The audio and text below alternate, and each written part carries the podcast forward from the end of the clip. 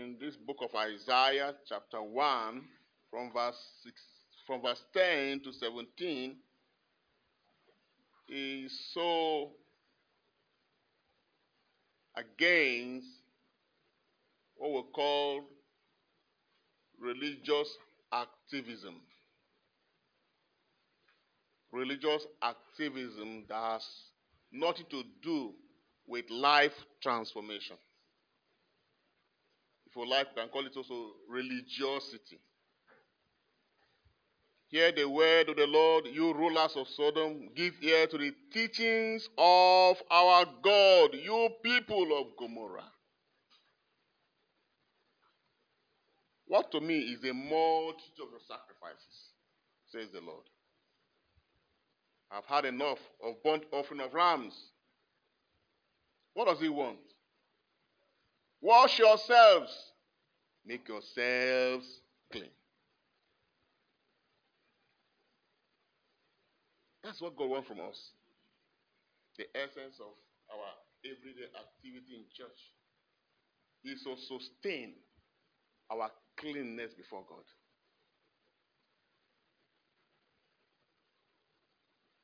That will sustain a stable spirit of faithfulness. That we don't behave like people who do not know God. We must bear fruit of quality repentance. Remove the evils of your doings. That's what God is demanding from us. We are sharing a few days ago. Oh no, no, yesterday I had a group who, who comes here every two months, uh, two, two weeks, charismatic groups. We have an intensive teaching here. And we struck a chord when I was telling them that someone who does not come to church at all, but begins to live the Christ life, begin to apply Christ principles, Christ ethics, and Christ morality in his day to day activity is more preferable than someone who carries all the religious activities on his head and never yield to the morality of Christ, to the ethics of Christ, and to the principles of Christ. They were shocked. Church doesn't make you a child of God. Mm-mm. Make yourself clean. Remove the evils of your doing from before my eyes. Cease to do evil. Learn to do good. It's a learning process because you were born an evil person by nature. Even a child born today, he is born into what? Into evil. David said, In sin was I conceived, in iniquity I was born. So the child, too, as he grows, has to learn, has to be taught how to do good. You don't teach children how to do evil. as they grow, they manifest it. You don't wonder, ah, uh-uh, is that not my daughter? Is that not my son? Where do you learn this from? He doesn't learn it, it's intrinsic. Learn to do good. Seek justice. Correct oppression, be it physical oppression or spiritual oppression. Defend those who have no father and mother. Plead for the widow. Stand for those who are vulnerable because of the structures of the society. This is what God wants from us. He is not interested in all the paraphernalia that we brandish as Christians. I'm a Catholic. I'm a Methodist. I'm a Pentecostal. That is inconsequential. The question is Have you received the Christ?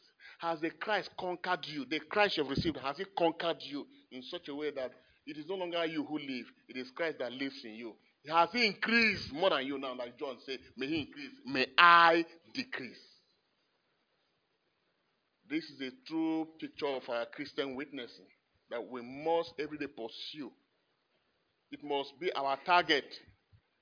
It must be what is the driving force that moves us. The man we celebrate today, Saint Benedict, a young man born into a very rich family. Very rich family. And as usual, you know, parents will only want to have the best care for their children. They will, they will toil and toil and toil and toil and then have so much for themselves and they want to keep for their unborn uh, generation. It's a normal, you know, mentality that parents have.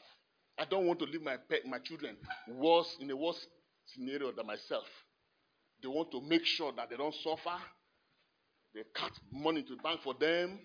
You know, build houses for them. If you have five children, you build one, two, three, four, five for them, and all that. it's a normal thing that we see in life.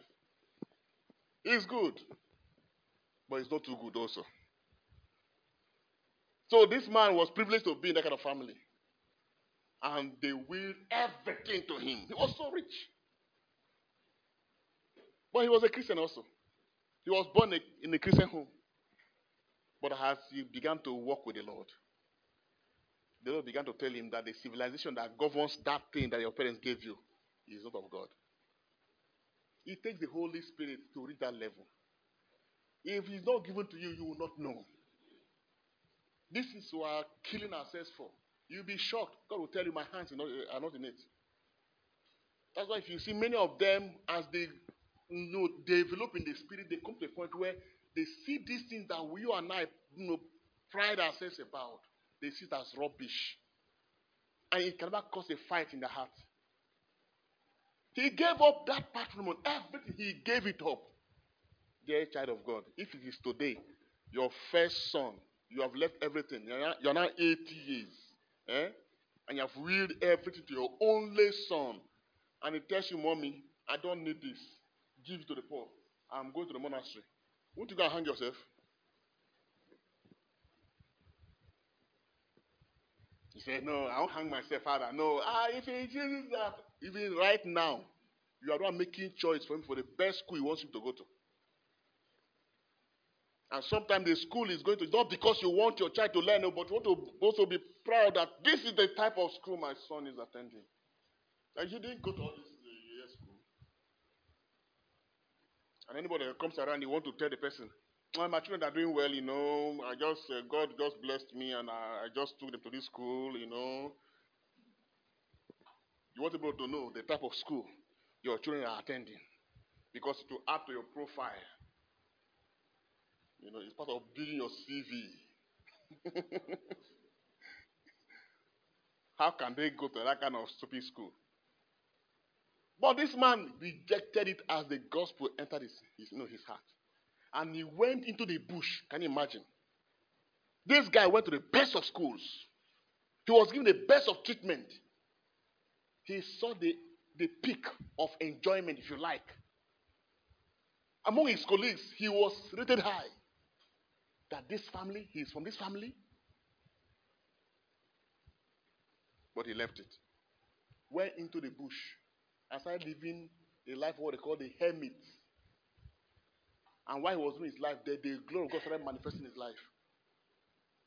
And that's how he started the monastic life today. That we have many monks, people who have made it in society and they abandoned everything and they find their way into the monasteries. It's the wisdom that comes from the Holy Spirit to make us understand how perverse the things of life is. And we who are uh, the active contemplatives, eh, who are in the world, who have not gone to the monastery, uh-huh, we need to gain the wisdom to understand that whatever we are brandishing today as our achievement in this world is rubbish. And if you allow it to clamp down on your soul and make you compromise the Christ in you, then you're not wise.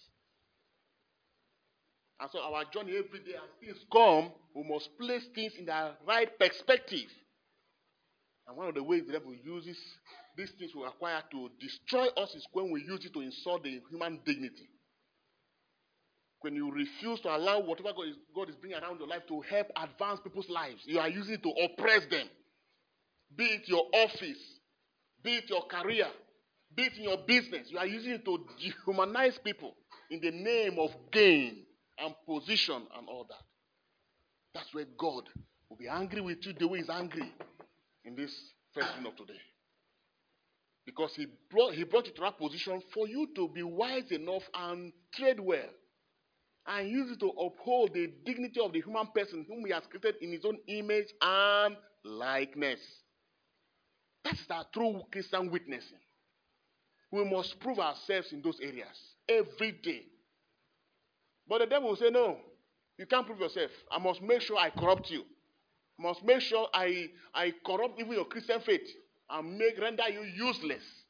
And so he will tell you, continue your religiosity, but the essence of your religion is completely eradicated. What a painful thing. That is why, child of God, if you want to live the glorious Christian life, is the life you live consciously. It's the life you live con- every day. You must make up your mind today, I will achieve this in my Christ. Irrespective of my temperament, irrespective of how I feel, irrespective of the situation around me, I must achieve this. I must do this. I'm, if you don't do it, you cannot see yourself living it out. It's a daily enforcement of the virtues of Christ. Even me, who is father, who has given my life so much, and with all the training, I still find difficult. How much more those who are not going for the training? I have to live my life as a priest consciously. Because you can easily forget who you are and start living as if God doesn't exist. I tell you. In a split of a second, you can start doing things that you to wonder, am I a priest? How can a priest live this kind of life? How can you react like this? Or how can you behave like this? In a split of a second, you will see yourself completely off track. So each day you wake up, you remind yourself of who you are. You enforce it. And as the hour counts, you are conscious. You are conscious. You are conscious. And even without consciousness, sometimes you see that it is still difficult. You still delay from time to time. Because this body is the greatest enemy of your faith. If you don't conquer it, you can't conquer anything. Praise the Lord. This is what the Lord is demanding from us. Learn to do good. Even Jesus himself, why was here? The pressure was on him, but he continued. The Bible says he learned through suffering. Even Christ himself in flesh, he learned through suffering. We must learn it. We must learn it. We must be teachable. We must be teachable. We must be ready to open our heart to learn and force ourselves to conform to what God demands of us. We must be shaped. We must be curbed. We must be broken. We must lose our ego. We must lose our pride. Christ must be installed in us. This is what God is expecting of us, and His glory can be made manifest in our lives beyond measure. So when we celebrate a saint like this, we are celebrating someone who has yielded himself and has passed through the crucible of tests. And all of us, the same scenario they found themselves, we are into right now. What are we doing? What are you doing with your life as a Christian? Very important. God has invested so much in us. He has trusted us so much. He has given us so much. Now He's waiting for the wise virgins who will start engaging all He has given to them, you know, both internally and externally. We want to thank God for the life of St. Benedict. And we pray because He's here now. He's here with us. That through His intercession, may He ask the Holy Spirit to give us that same insight He got that made him to see so much that God blessed him and took a radical step. And I'm sure that time when he do that, many people insulted him, that a fool, what type of church is that? What type of faith is that? Nobody has acted this way. His generation did not honor him. But many years later, when they study his footsteps, he has left a legacy that has inspired centuries, not just you know generations. You see? That through his intercession in our own time too, that we will gain that insight and take some practical steps every day and define who we are in God so that our light can so shine and men may see it and glorify our Father in the name of Jesus Christ. Amen. Few things off record.